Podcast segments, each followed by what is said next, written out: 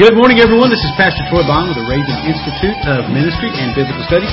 Coming to you live again once here from uh, Central Florida. I was going to say sunny. It is sunny. A little bit cool this morning, but it is good in Jesus. Good to have everyone here today. If you are joining us for the very first time, this is the Raven Institute of Ministry and Biblical Studies, which is an expository teaching in the Word of God that comes to you live each and every morning from Monday through Friday from 9 a.m. until 10 a.m. Eastern Standard Time. We are presently in a uh, in a year long, nearly, I guess it is next month, studying the book of Romans, and we're going to be closing out the 12th chapter of the book of Romans today, which has been a great book. I don't know about you, but I've been challenged, and uh, really God is putting it putting it to me where I need to be. So it's been great, and. Uh, you know, I'm just looking for God to do some tremendous things as we continue in the book of Romans and, and march through these, these remaining uh, few chapters in the book. But thank you so much for joining us. If you've not been with us in the past, we're actually working on getting all those re-downloaded into a sermon player. So there'll be all 100 and, uh, we got 100, what's this, Deb? 100 class number? Class number 173 today, so we'll have all of those available as we add those to it in an easily downloadable format without all the, the advertising junk that's uh, kind of plagued us in the past. So we're working on that. But if you want those, be sure you email me at raven at biggrace.com. Raven, R-A-V-E-N, at biggrace.com. We'd love to send you a, uh, what it'll be is a DVD disc with just the audio. We won't have the video portion of the class, but we will send the, uh, the audio portion to you free of charge, no charge whatsoever. We'll even pay the postage and handling the 50 cents or whatever it is to ship it to you. Love for you to have it. And you can play that on your computer. Then you can take it and burn it on individual disc or put it into your MP3 player to have your iPod, as Deb says. She is an Apple connoisseur, so she has an iPod. But anyway, you can do that and we'd love to send that stuff to you. But if you have prayer requests, we're praying every morning from 5 a.m. until 6 a.m. as well. And uh, for live prayer, we'd love to have you there. But if you have prayer requests, send those to pray, P-R-A-Y, at biggrace.com. Pray at biggrace.com. We'd love to lift up your prayer needs to the Lord Jesus Christ. Getting some great reports. Uh, if you've not gone to um, Raven East Coast blog, uh, Deb will put that address up there. Go in there and you'll get the, the update on Pastor George uh, Moyle as well. Man, God's just doing some tremendous things in his life and just some really some neat miracles that are happening uh, along the lines that we've been praying for him. So go to raveneastcoast.blogspot.com and check out the testimony on uh, Pastor George, doing some great and tremendous things. And plus, we'd like to hear your testimonies. Man, if God's doing something neat, if you got some testimonies of salvation, maybe some ministry that you're doing in different places, let us know. We want to we want to post those things and and give a shout out here on the the the Raven Institute and on the Tuesday night Raven Nation broadcast as well, because uh, we know that we overcome by the blood of the Lamb, by the word of our testimony. And so your testimonies help us to be built up in faith. They really do. And so I love hearing about those. And so let us know what God is doing in your life and if we can be any help to you as well. So 12th chapter of the book of Romans. Let's go to the Lord in prayer. Just ask for His blessing and direction on this morning's uh, teaching, and just uh, that He'll touch and heal those that have been sick in their physical bodies as well. Father, we just thank You for this day. Because this is, once again, Lord God, this is a day that's been set aside specifically for us, Lord God, for a specific purpose, Lord God, and your specific plan. and Father, we just need our hearts and minds, Lord God, literally, Father, to, to, be in tune with the Spirit of God. Father, we need to, to think like you think, Lord God, and speak like you think, and move like you move, Lord God, so we can do the things that you have instructed us to do in the name of Jesus. And so, Father, as we come into this place today, we're just asking, Lord God, that you would just give us all wisdom and understanding by your Spirit, Lord Jesus. Father, I thank you, Lord God, that these, these spiritual things, Lord God, that we're looking into are spiritually discerned. Father, in the, in the, the carnal man, Lord God, he cannot even receive those things because they are received spiritually. But Father, I thank you, Lord God, that we have a teacher and that teacher's name is not Troy Bond. That teacher's name is the Holy Spirit. And Father, I thank you, Lord God, that the Spirit of God is what leads and guides us into all truth. And Father, we just make ourselves uh, uh, available, Lord God, as vehicles, Lord God, for the Holy Spirit, Lord God, to speak through. And Father, I pray this morning, Lord Jesus, that anything in my heart or life, Lord God, that would abate the flow, Lord God, of the Spirit that's desiring to bring uh, knowledge and understanding to us of the Word, Lord God. Father, we just put those things down in the name of Jesus, Lord God. Father, we ask, Lord God, individually that you would just search us today, Lord God. Try us, know our thoughts, know our hearts. See if there be anything within us, Lord God, that would prevent us, Lord God, from walking and living in righteousness. Any thought, any deed, uh, any any unforgiveness, Lord God, any bitterness, Lord God, any compromise, Lord God, whatever it is in our life, Lord Jesus, that's contrary, Lord God, to your righteousness. Father, we ask for your cleansing and forgiveness, and we turn away from those things right now in the name of Jesus. Father, be things that we haven't even thought about, Lord God. Bring them to our remembrance, Lord God, and show us what we need to de- deal with, Lord God. And we're just asking you, Lord God, this morning, Father, that you would just flow and move, Lord God, freely in our lives. And Father, we just pray for those that have been sick in body this morning. And we just ask for a touch from the Lord. We thank you for the great reports that we've been getting in. And Father, we're asking you, Lord God, that you would just continue, Lord God, to, to, to raise up the sick, Lord God, heal the blind. Open the deafened ears, Lord God. Touch the afflicted and the infirm, Lord God, by the power of the blood of Jesus, Lord God. And we thank you for these things, Lord God. And Father, we just thank you this week, Lord God. Just give us opportunities to share your word and, and, and, and share the gospel, Lord God, with the lost and dying, Lord God. Just give us a, a heart and a vision, Lord God, to touch hearts and lives, Lord God.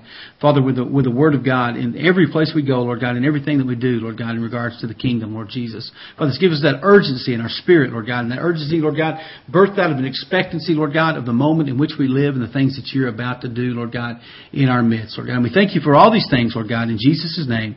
Amen, amen, amen, and amen. If, if folks, if you weren't uh, on last night for the Raven Nation, I'm gonna. I, I recorded the the the the the I guess you call it the program last night, and especially the dialogue that Pastor Alex and I were talking about about really this what we feel like this mandate is going after this this generation, and uh, really like never before, uh, God has just been speaking to us to really to be reaching out to the young people and to raise them up and to mentor them to be really the sparks of revival in these last days.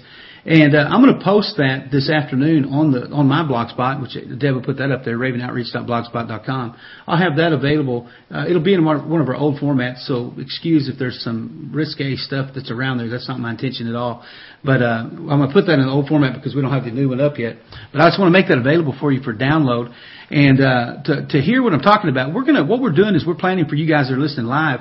We're we're going to be doing a Raven Revolution nine days that we're bringing young people in uh, into the city of Daytona between the, the dates. What is that, Deb? The 20, June, June 27th through July 6th. Nine days of just investing into the, their lives. Uh, bring, raise them up early for prayer and, and teaching, instruction in the Word of God, and uh, then taking them into various places around the city. Uh, uh, one of the things I, I really feel is I want to take them into some of these convalescent homes. I want them to see that generation that was before them. I want them to see uh, that there's there's people that we can draw wisdom from, that that we can uh, glean from, and take them in and begin to do that. Why? Because the Word says that that pure religion, undefiled before God, is to visit the widows and the fatherless in their afflictions, and to keep ourselves unspotted from the world. And so we want to bring them back to that. And so we're going to do that, invest in them, uh, take them out in the community, uh, then teach them, train them, take bring them into a place, and teach them how to hear the voice of God. Not just to offer endless petitions of prayer, but to teach them the Word of God, then take them back out to the streets in the evening times and in various locations around the city as well. So be praying about that. I believe in God's going to assemble a group of young people, literally like an Elisha generation. We talked about Elisha always needs Elijah and he invested in him. And you know, there were seven uh, miracles that were noted that Elijah did, but thirteen that Elisha did. Incredible things, and, and many of them were similar. And even in his death, it says that a man was thrown into his grave, and just his touching Elisha's bones raised him up. In other words, that testimony of his life. And I'm believing that there's going to be some some young people that are going to be raised up, and like I've said, like the like the Evan Roberts and the George Muellers and the George Whitefields and the Jonathan Edwards and the Charles Finneys and the and the uh, uh, John and Charles Wesleys. I'm believing God is going to begin to raise up that type of people and generation, but it's going to take us investing into them. So be praying about that. Pray for them if you know somebody who'd like to be involved, or if you'd like to come and spend that time here in the city as well and help invest in them. Man, we'd love to have you for a day, two, 10, 9, whatever it is, that we're going to be doing that as well. So be praying about that. And I'm just believing God is going to spark revival in a generation of young people to begin to go back into their campuses and uh, out in the streets and, and begin to do the things that, that, that God is calling them to do in this day and age. So be praying about that. We're going to be jumping into Romans chapter 12, verse 17, verse 12, chapter 12, verse 17. You know, we've just been talking about that Paul the Apostle gave us this great, these great doctrinal truths of these, uh, of, of, in the book of Romans. We've called it the Magna Carta, really the, the basis for everything within Christianity. Now, and why I love teaching through the book of Romans is because, you know, in these 16 chapters, you can, you can go through and it lays a foundation and a framework for for all of the scripture, really. Because it, Paul the Apostle, as, as learned as he was in the, the Jewish customs under the law, probably of his day and age, there was few people that probably equaled him in, in, in terms of biblical scholarship. I mean, he knew his stuff, and you can look at his, uh, his credentials there in the third chapter of the book of Philippians. He says who he was and what he did.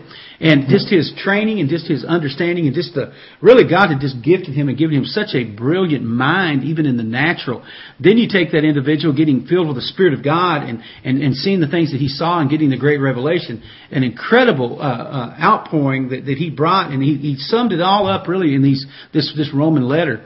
And so it's been a, it's a, tremendous time. You see those doctrines, but this 12th chapter really tells us not just the doctrines, not just what's right, but teaches us how to do it righteously as well. And I love that about Paul the apostle. Just look at his ministry, look at his character, and that's what it was always is always about. He's, it was always somebody that was laying his life down. He preached a tremendous truth. He preached a hard word, if you know, if you want to say it many times. But you could always just see the character of Christ coming through. It was obvious. You look, you look how he opens nearly every one of his books and his epistles, and it's just the adoration and the love and just the longing to to be with the brethren, even the ones that he had to go and rebuke. You know, I think about the things that he had to do when he he would go in and bring correction to like the church at Corinth. But you could always see there was just a longing for them. It wasn't in a, in a, to, uh, it was not in a repulsive way. He certainly he wanted to repudiate the error, but it was a, a, a longing to see a correction for them, so he could lay his life down for them. And really, folks, that is such a lesson that, that needs to be learned by us uh, uh, in this day and age. And so we're looking at this 12th chapter and it's telling us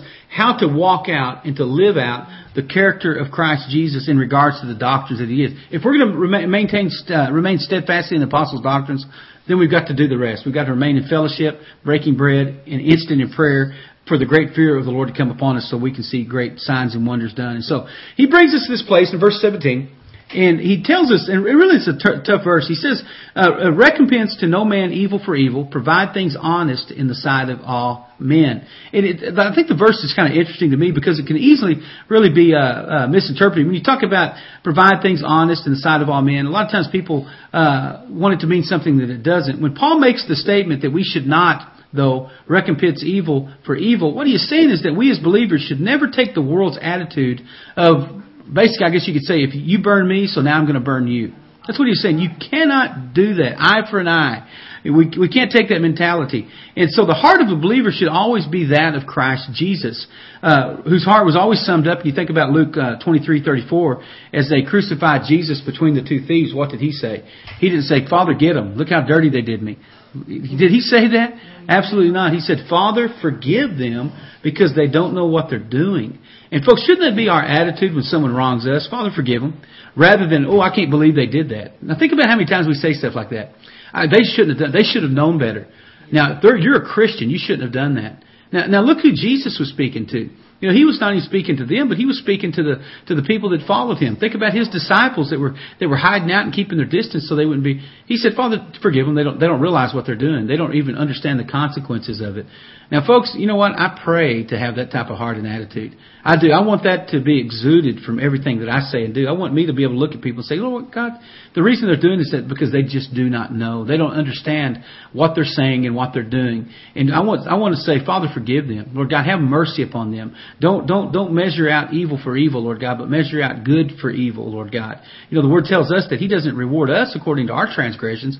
So why is it that we always want to reward someone else according to theirs? I want God to measure out mercy to me. And so they did evil to Him. Obviously, we're talking about Luke uh, 23, 34. But he refused to recompense evil back to them.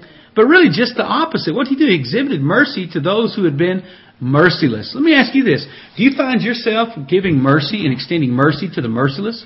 Or do you find yourself only saying, you know what? Uh, I'm only giving mercy to those that, that, that, deserve it. I'm only going to show uh, grace to those that, that deserve it. Uh, but I'm going to I'm going to uh, wield my my own personal judgment upon those that don't. Folks, I, we, we get, if we really we begin to look at the character of Christ Jesus, you know, think about what the Word says. It says, God judges no man, but God commits all judgment unto the hand of His Son, Jesus. And it says that Jesus said that I came not into the world to condemn the world or to judge the world, but that the world through Him might be what? Saved. And, you know, the judgment's already there. This is the judgment or the condemnation that light has come into the world and men love darkness rather than light because their deeds were evil. There, there's a great judgment or a consequence of sin that's upon the world. And, and certainly the Word uh, tells us to judge righteous judgment. But a lot of times the, the most righteous judgment is called mercy. You think about that just for a second. The most righteous judgment many times that we can give to other people is mercy. Because you know what that does? That brings things into perspective. Because the thing about most people, most people aren't totally ignorant. And so if somebody wrongs me, and rather than inflicting righteous judgment back upon them it, uh, to to uh, to recompense evil for evil, if I do judge, if I uh, bring mercy instead of judgment, that's probably deserved what happens? It, it, it, it accentuates what they've done and it, by, because what happens is, is my mercy illuminates upon the issue and it brings it all into the light. Folks, listen, the Word tells us that whatsoever things are made manifest are made manifest by the light, and these things are light. And so, really, that's exactly what Jesus did. And, and, and really, where, where is your heart in that today? Do you find yourself giving back evil when you're being treated in an evil way? Or do you, can you honestly say, praise God, you know what, God? When people do me wrong, I make it a point to go overboard in grace and mercy for, for them. Do you find yourself doing that? Or do you find yourself pushing them back and getting an arm's reach and say, you know what? I'm just not going to put myself in a position to get burned again. I'm glad Jesus didn't do that for me, folks. I'm glad that Proverbs tells me that a righteous man even falls seven times, but it's the Lord that picks him up. That how many times should we forgive our brother who sinned against us? Seven times? No. 70 times 7, as much as it takes. And so, do you say to yourself, listen, God, I go overboard. Man, when somebody wrongs me, man, I do more for them. When, when somebody borrows from me, something from me and doesn't give it back, you know what I do? I give them my coat and my cloak. I give them more. And I don't keep that record of wrong. Folks, that's the attitude in the heart that Jesus has for every single one of us. And so that's what He did on the cross. He suffered what He did not deserve so that we would not have to suffer what we do deserve. Do you hear what I'm saying? And so I want to see that. And I want to see that type of thing. I don't want to recompense evil for evil, but I want to turn the tables on, on, on, on, on evil with righteousness coming. You think about this, the world had become so evil in that 4,000 years since the fall of Adam to the, the birth of Christ. And so rather than God saying, you know what, I'm going to fix these cookies, I'm going to cook them and I'm going to burn them. What did he do? He sent the greatest example of good and of mercy upon the world. He sent his son Jesus. And you notice Jesus didn't come with the, the armies with their, their, their, their shields uh, shining and their, their, their swords clamoring. What did he do? He sent one that came and healed all their sickness and disease. He, he went to the, to the, to the vile. He went to the wicked. He went to the publican and the sinner.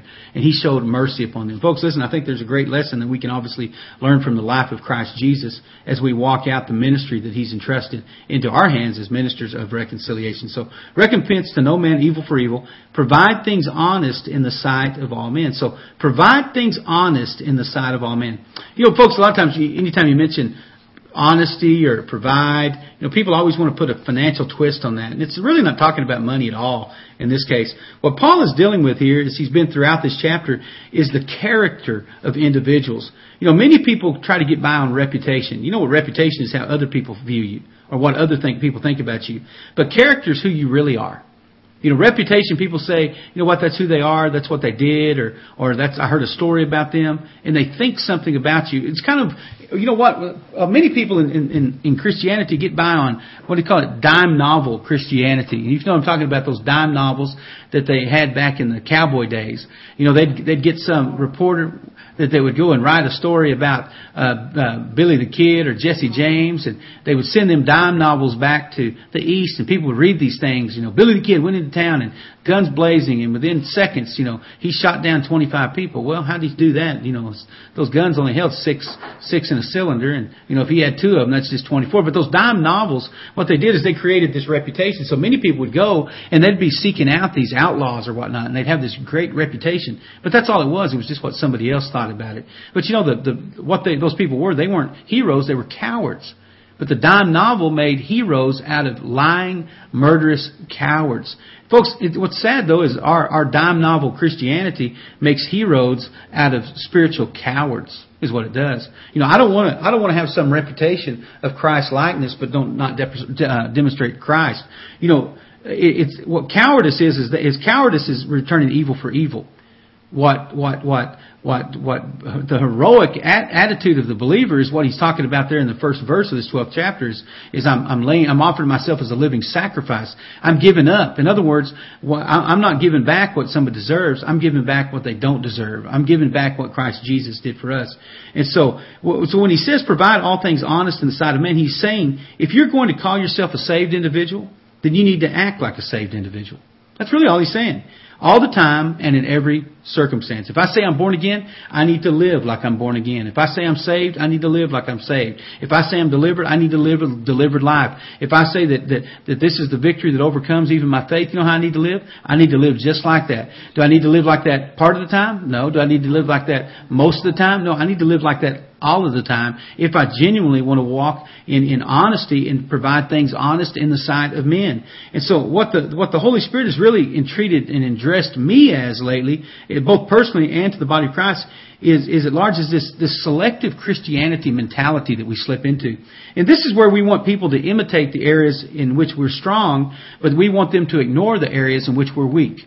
Now think about that for just a second. We want people to, to really focus in and to imitate or to notice or to heap accolades on those areas that we're strong. And we just kind of want those areas that we're weak or we have personal or character deficiencies in, just ignore those things. Just focus on where I'm strong. I've long called it for many years, and I've talked about some of you about it, ministering from our position of strength into another person's position of weakness. And folks, you can't do that. What I mean by that is if I got a real high area of strength in the area of my life and you got a weakness, if I'm standing over you, if I'm lording that over you just because I'm, I'm strong, and but maybe I've got an area of weakness over here, and I want you to, to to ignore that one, so I can constantly be the one that's the heavy. I want to be the one that's in charge. I want to, folks, listen, that's just not Christ-like whatsoever. What did Christ do? He said that he thought it not robbery to come and be made in the form of sinful flesh, to come down as a man. He became God with us, rather than seated sitting upon the throne and say, "Listen, I've told you all these things and I expect you to do it. Now I'm about to crush you with the fierceness of the wrath of the Almighty God." What he say? I'm going to come and dwell uh, among them. I'm going to humble myself even to the form of a servant. When's the last time you said to yourself, listen, you got up in the morning and said, man, today my goal is to humble myself and I want to take on the form of a servant. Lord God, teach me how to get walked on. Teach me how to lay down my life. Teach me, Lord God, how to, how to take being spat upon, Lord God. Teach, teach me, Lord God, how to decrease that you can. Is that what you say? Or do you say, Lord God, teach me how to get in somebody's face and, and set the record straight and, and do it? Folks, listen too much of that. Too much of that in my life, too much of that in, in most of our lives. And we have this, this selective Christianity that we only want Christianity to apply where we want it to. And so another term for that, what we're talking about is deflection. And deflection is when we are confronted by personal failures and instead of dealing with our issues, we deflect the issue by trying to turn the tables on the person which is confronting us and we make the comparison that their shortcomings are of a greater evil or consequence than my shortcomings. You ever seen that happen? I've seen it witnessing on the streets. You know, you're dealing with somebody and, and well, what about you? Are you saying you never sin? Are you saying this? Well, we're not talking about me right now. We're talking about you. I'm asking where you're at. And it's, it's deflection. And so even people that are in backslidden state, what they want to do is they want to take the, the attention off of them and put it upon you. So rather than asking, uh, answering the question, what they do is they provide another question. That way it puts you in the hot seat of having to answer that. But folks, the only way you can overcome deflection is called righteousness. It's, it's, it's, it's providing all things honest in the sight of men. Had a, had a man the other night we were witnessing to on the streets, and he asked me a question. I can't remember exactly what it was. And he said, "You can't." you He said, "Well, you can't tell me you don't struggle in this area." And I said, "Well, no, I really don't. I don't. I've, I've got total victory on that." And he threw his hands up and he just walked away. I don't. I'm done with your conversation. Why was he done with that? Because he tried to deflect onto somebody else to to to validate his own sin. But that just didn't happen to be an area that I, I had to struggle with. And so he didn't want to deal with it because he thought maybe I can focus on your your your your shortcoming. That way I don't have to deal with my own. Folks, we just cannot do that. That is not providing all things honest in the sight of men. In, in the biblical sense, what that's called is hypocrisy. You know, we call it in our street terminology, we call it posing, we call it bootlegging, we, we call it a lot of different things, but it's just hypocrisy in, in, in, the, in the spiritual sense of the word. It's when I say I'm going to do one thing, but I really don't do it. I, I, I draw nigh to Him with my lips, and my heart is far from Him. We see in the Old Testament, I believe it's the 11th chapter of the book of Leviticus. You know, it's not, not often we get to quote from the book of Leviticus, but you see the sons of Aaron who came in and they offered a strange fire, and uh, Nadab and Abihu were their names. And what they did, it was hypocrisy. They came in in a drunken state and they were going through the motions of this sacrifice, but their hearts were wrong. They were trying to get by on the character of being the sons of Aaron. But what happened? The Spirit of God, which is a discerner of the thoughts and intents of a man's heart, came in and convicted them and said they were consumed by the very fire that they were trying to offer up. And folks, listen, we don't want to be consumed by the very fire that we're offering up, the fire of the altar of God, the fire of God's Word, the fire of His presence. Because what will end up happening is, is with that same judgment that we measure out, it's going to be measured back to us. And so we need to measure out in holiness. We need to measure out in, in mercy. We need to measure out in righteousness. We need to measure out in what? Providing all things excuse me, honest in the sight of men. And so folks, what we've got to do is we've got to endeavor to always walk in consistent demonstration of the character of Christ Jesus in everything that we say and do. Because there is a world out there that really is observing us and they're looking for an example of how to walk righteously in the Christian faith. That's what they're looking for. They're looking for examples. And so anytime we, we open our mouth, whatever we do, we need to walk in, in, in demonstration, a consistent demonstration of the character of Christ Jesus. And because that is really what the world is wanting to measure us by. It says in verse 18 of, of Romans chapter 12, it says, and I love this one uh, this verse here. It says, If it be possible, as much as lieth in you, as much as it's inside of you, live peaceably with all men. What, what's interesting about this verse here is it seems to kind of give us an out by using the terminology, if it be possible, and as much as lieth in you. But you'll find out that this is not uh, a way out, but rather it puts the responsibility upon you to do as much as you can within the realm of peace, apart from what others bring to the occasion. And that's exactly what he's saying. He said, listen, it's on you uh, if it be possible, as much as inside of you, live peaceably with all men. So he's saying, listen, even when they don't want to, even when they're disagreeable, he said, you know what, you can't do nothing about what they do. Your responsibility is you. You've got to, you've got to do your part of it. And so, you know, I, I have conversations like this all the time. Well, you know what, well, there's a situation, what do I need to do? Well, you just need to continue to walk in righteousness. You just need to maintain who you are and not let what somebody else's offense or somebody else's sin or somebody else's wickedness, uh, uh, uh, uh, dictate who you are in Christ. You need to do as mu- whatever's possible, as much as is in you, not to what's inside of them, to live peaceably with all men. You have no control, folks, over the actions of others, but you do have control over that which is inside of you. Why can I say that? Well, because I've read Hebrews chapter 12, verses 11 through 14. I'll read them to you. He says, Now no chastening seems to be joyful for the present, but painful. Anybody got an amen on that? He said, Nevertheless, after it yields the peaceful fruit of righteousness to those who have been trained by it, what does that chastening do? It, it yields the peaceable fruit of righteousness to those who have been trained by it. You know, I want to be trained by that peaceable fruit of righteousness that's mentioned here in Hebrews chapter 12, verse 11 through 14. He said, Therefore strengthen the hands which hangs down and the feeble knees, and make straight paths for your feet, so that that which is lame may not be dislocated, but rather healed. In other words, where you have uh, shortcomings, he said we need to let God heal those things. When, when those things are, are, are, are out of uh, sorts, when you're hindered or you're crippled spiritually, he said what you need to do is, uh, is to strengthen those hands that hang down and, and heal the feeble knees and to make straight paths for your feet. In other words, put you on that place where, where you're not just always wishy-washy going from side to side, but there is a consistent predictability in your walk with the Lord Jesus Christ. Where does that come? That comes from uh, the chastening hand of God, which seems painful, uh, but it, it's going to bring joy in the end of the day, and it yields that peaceable fruit of righteousness. Then what does he say in verse 14? He's saying the same thing in verse 14 that he said uh, right here in, in, in Romans chapter uh, uh, chapter 12, verse 18. He said, "Pursue peace with all people and holiness, because without them no one will see the Lord." And so, folks, all of this stuff, what it does, it deals with the fact that as, as, as that we as believers have a responsibility. That is the ability to respond righteously to every single situation that we're faced with. And so, how do I how do I how do I discern or or judge whether I'm uh, pursuing peace with all people if I'm responding in righteousness? Because righteousness will always begat righteousness. Do you hear what I'm saying? You're always going to pers- uh, uh, reproduce after your own kind. And you know, he says there, if it be possible. Now, Mark 9:23, Jesus tells us that what all things are possible to them that believe. And so if I, if I if I'm looking at that, if it be possible, if I'm a genuine believer, if I'm providing uh, all things honest in the sight of men, what what what can I say? You know what? It is possible. I do have the ability. I can walk in in in, in peace with all men. I can walk in in holiness. I can walk in the character of Christ in all things. Why? Because if I really believe, and so folks, listen, your possibilities will always be directly connected to your believing. I want to say that again. Your possibilities are always tied or connected to your believing.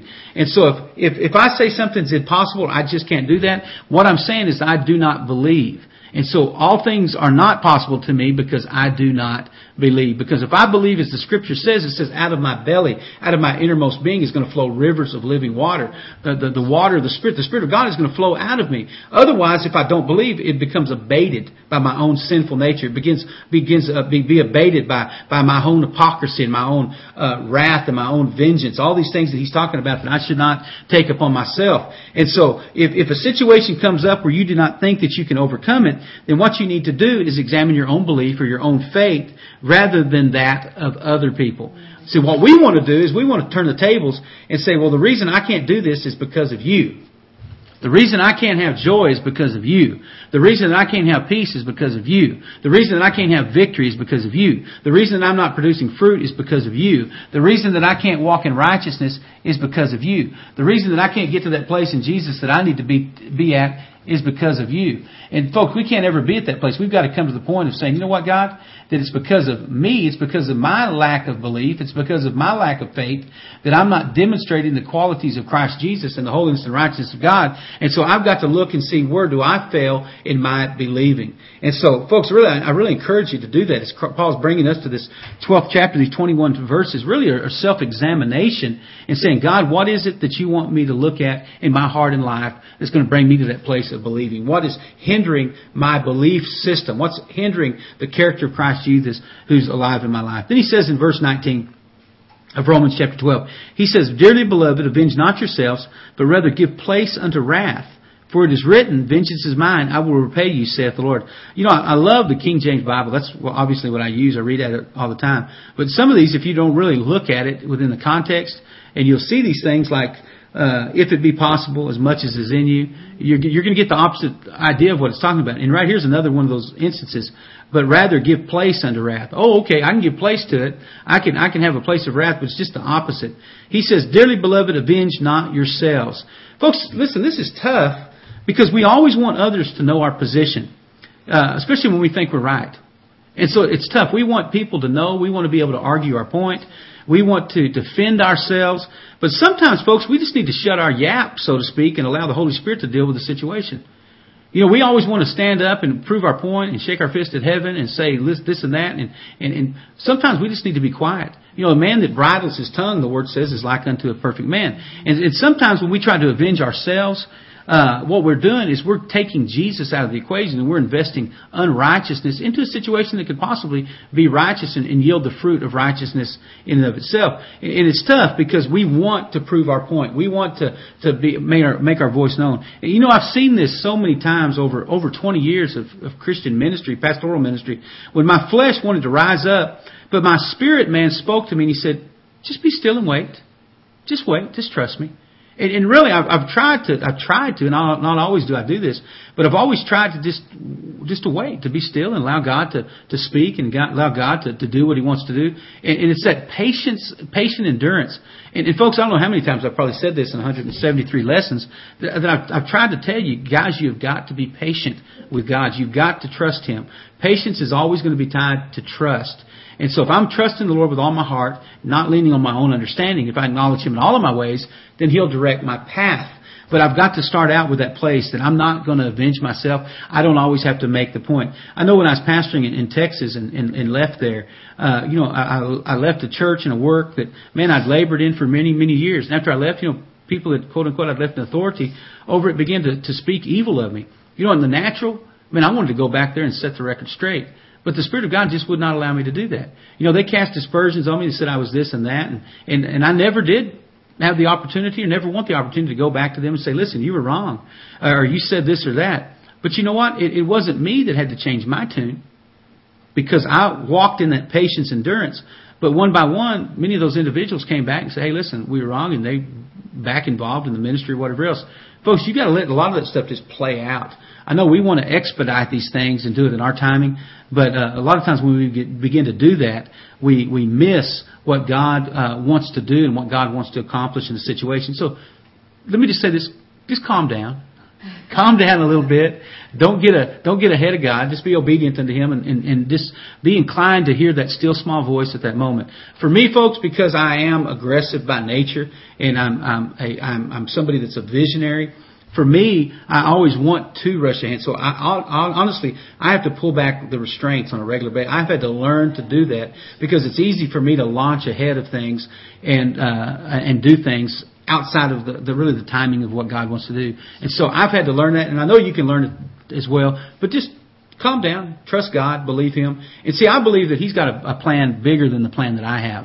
That He knows the end from the beginning, so He's going to do those things for me. So we just got to learn to kind of res- rest and, and, and rest in the press. We talked about this the last few days. We got to rest in that place of tribulation. We got to say, Lord God, if this is it, praise God that this is it. I'm willing to endure because I know on the other side of it, whatever it is, there's a promise for me and that you're going to be there with me through it. And so the Spirit of God, honestly, you know, sometimes in my life, He'll show up and He'll bring that swift correction to me and wake me up and not allow me to avenge myself. And what that does is that keeps me from opening the door to more calamity. And so folks, when we try to avenge ourselves, which means to vindicate one's right or do justice for oneself, what we are doing is taking God out of His exalted place as the Lord of our lives and we begin to assume that role. Now think about what I just said. Dearly beloved, avenge not yourself, but rather give place unto wrath. For it's written, vengeance is mine, I will repay you. When you begin to step into that role that belongs to Him, what you're doing is you're trying to assume the role of the Lord of your own life. And so what that means is this. What it is, it's a violation of really the, the first commandment to have no other God before me. Now think about that for a second. When I begin to avenge myself, I'm saying that I am God because that is God's job and that's God's responsibility. And so I violate the first commandment and I make a God of my own self. I make a God of my own offense. I, get, I make a God of my own impatience, so to speak. You know, it's easy to point at the, the false gods of other people, but what about when God begins to reveal the false gods of our own selves? Folks, listen, I've been guilty of that time and time again, but I want to be guilty of that less and less all the time as I cease to try to avenge myself and I walk in this consistency and a patience in hearing the voice of God that, that, uh, what He wants to speak to me. Then He goes on to say, but rather give place unto wrath. Really what that means is, it doesn't mean that, that you, you, you have a place for it, but it rather means it, it means to put it where it needs to be put. It means to, to, to put wrath where it needs to be put and which is not in your own hands. Do you hear what I'm saying? He says, so, he says, Dearly beloved, avenge not yourselves, but rather give place unto wrath. In other words, you let God handle the wrath. You put wrath and you put that type of thing in its proper place. It's not yours to touch. it's not yours to consume. It's not yours to hold on to. And he says, you've got to put those things in their proper place. Folks, wrath apart from God is unrighteousness. Okay? Wrath in our hands will only produce unrighteousness. Why do I say that? I've quoted the scripture time and time again, James 1.20. For the wrath of man does not work the righteousness of God. Regardless of how well intended it is, regardless of how much Bible we have, regardless of, of, of, of, what title we have in front of our name, whatever it is, the wrath of man will never work the righteousness of God. And so what we've got to do is take the message of the cross and take the message of, of transformation, the message of repentance, and allow God, because what is it? God is the one that says, vengeance is mine. I will repay, saith the Lord. In other words, this is my responsibility, what God is saying. He said, it's mine and mine alone. I'm the one who judges righteously based upon the inward parts. Folks, really, it's, it's touchy, it's tricky because we want to always assume that role, and we've got to allow the, the work of the Holy Spirit to begin to deal in hearts and lives just like He's dealt in ours. And so Romans 12:20 says this, uh, and, and, once again, you know, this whole 12th chapter of the book of Romans kind of messes up our, our whole our whole line of thinking. He says, therefore, if, if your enemy is hungry, feed him. If your enemy's hungry, tell him, listen, you got what you deserved. But if your enemy is hungry, Feed him. If he's thirsty, give him something to drink. For in doing so, you will reap coals of fire on his head. Folks, listen, that's exactly what he's talking about. If somebody wrongs you, what do you do? You, you, you give them what they need. In other words, that's the, that's the whole Christ-like perspective. And you're thinking about the coals of fire upon their head. That's used a couple times here in the book of Romans. What it does, it brings, it's what it's like is when they would take the, the, the coals of fire off the brazen altar, what it would do is it, they would take that and they would put it on the altar of incense, and it would rise up as a prayer before God. And so what ends up happening is when I take those, when I when I feed my enemy when he's hungry, when I when I give him something to drink when he's thirsty, what it ends up doing is I've, I've created of him altar of incense. Now think about that for just a second. I've made my enemy become an altar of incense, and he's become the place where my prayers are going to originate from. Now think about that just for a second. Boy, isn't that contrary to what we want to do in the natural? I don't want to, I don't want to make a place of judgment of my enemy, but I want to make a place of righteousness of my enemy. Agree with your adversary quickly, unless he come unto you and tear you to pieces. Think about think about the scriptures that tell us. And so, if I'm feeding him when he's hungry, if I'm uh, giving him something to drink when he's thirsty, really what I'm doing is I'm making that place where my prayers are going to rise off to Him. And so that altar of incense, it was that aroma. And so to Him, He's going to always have to smell the presence of God. He's always going to have to acknowledge the, the holiness of God and the, the, mercy of God in those situations. It's always going to be at that place that He's going to have to come into that place of deep conviction. Because He's not in His mind going to be able to, to, to uh, reconcile the fact that He knew what He did to me, but in, in, in spite of that, what was I doing? I was walking in righteousness and holiness and forgiveness towards Him. So therefore, if your enemy hungry, give him something to eat. If he's thirsty, give him drink. In doing so, you'll reap coals of fire upon his head. If he, if he, if he, if he uh, takes advantage of you, let him take advantage of you some more. You know, we don't want to do that. We want the burn me once, shame on me, burn me twice, shame on you type of mentality to dictate everything that we do. But folks, really when it comes right down to it, we've got to lay our lives down every single day. So if he hungers, do that. It's going to heap coals of fire upon their heads. And really, the last verse of, of, of, of chapter 12 is, "Be not overcome with evil, but overcome evil with good." You know, the, probably the best example of that that I can think of in the Scripture, apart obviously from Jesus, is the life of Joseph. You don't look at Joseph what, what that ended up doing. And you, and you, see, all of this, these 21 verses are talking about character. They're talking about the character of an individual and what will be the, the results of the type of character that, that we walk in that. And so, Joseph was obviously the, the, young, the one of the youngest, uh, the second to the youngest brother. And so he went to his, his dad loved him so much, made him a, a coat of many colors. You've heard the story. And his brothers hated him as a result of that, and they threw him into the pit. Then we, we see the, the uh, I believe it was the Midianites that came by, and he ended up selling them, selling Joseph into slavery. And Joseph got sent into slavery, and he was ended up selling the house of Potiphar and became, you know, a governor in Potiphar's house. And Potiphar's wife accused him and all these things. And what he did, man, he he he would not touch that stuff. And so uh, he ended up uh, being sold and uh, went to prison in, in Egypt.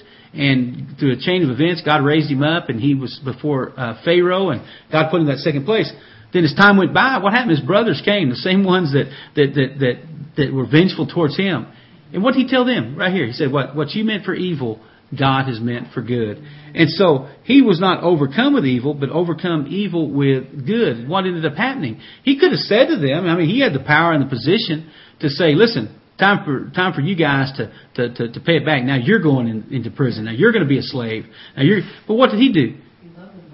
He, he loved them. He fed them. He clothed them. And, and as a result, what did it do? It brought great uh, victory for Israel. It came, brought them out of a time of famine. Not only that, all the people that were around him were blessed as a result. And, and folks, listen, we, we, sometimes we get so short-sighted in that, and we think we're going to cut people off. We're not going to have anything to do with them because of what they did to us. We need to have that same heart that Joseph had. You know, or the same heart that Jesus had. Look at his people that were far from him for thousands of years. But what did he did? He, he became Christ among us. He became God with us, Emmanuel. And, and, and folks, we need to walk and maintain that same type of character because it's so easy to, uh, to, to want our own vengeance, to want our own way, and to, to cut people off that they either wrong us or we don't agree with or, or, or it's difficult for us to deal with. Folks, listen, we need to overcome evil even if that evil is within our own ranks of Christianity, we need to overcome it with the goodness of God. And the, the goodness of God, His kindness, what's it going to do? It's going to lead us to repentance. It's tough. It, it's a difficult thing, but folks, it's really something we need to, endeavor to get a hold of because of the character of Christ Jesus. And so that whole 12th chapter is about developing that godly character, giving us the, the, the, character in order to, to wield the doctrine. Folks, listen, if you if you've understood the first eleven chapters, but you can't have the heart and the attitude of the twelfth chapter, just close your Bible. Don't even try to do the first 11. Why? Because you're going to become just like the Pharisees. You are. You're going to become hardened in heart.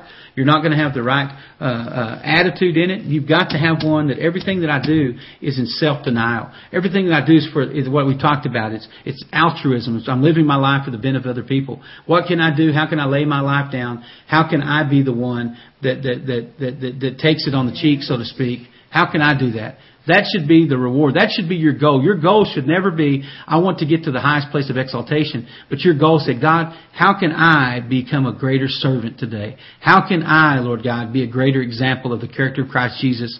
That when I get, uh, somebody spits in my face, Lord God, or slaps me on one cheek, I offer the other, Lord God, and I bless them rather than curse them. So that's the, that's, that's the conclusion of the, that 12th chapter. And, uh, I'm not going to start the 13th chapter today. I don't have, don't have much time anyway. But uh, I want to start that, that 13th chapter uh, once again. And it really kind of goes on and it continues that. The 12th chapter really kind of gives us the framework and the skeleton of the character of Christ. And you'll see in 13 and 14 they'll be talking about the exact same type of things. I want to read the 13th verse 1. Let every soul be subject unto the higher powers. For there is no power but of God and the, the powers that be ordained of God.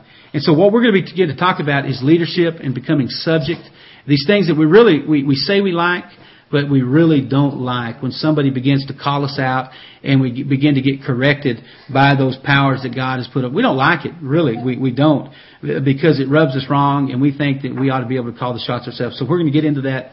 Uh, some of you may not show up tomorrow. I shouldn't have tipped my hand.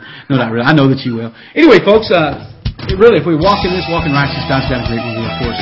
I got such a, a, a good bit of advice for you today as we depart, though, as I do every single day. Why don't you get into God's Word, and God's Word will get into you.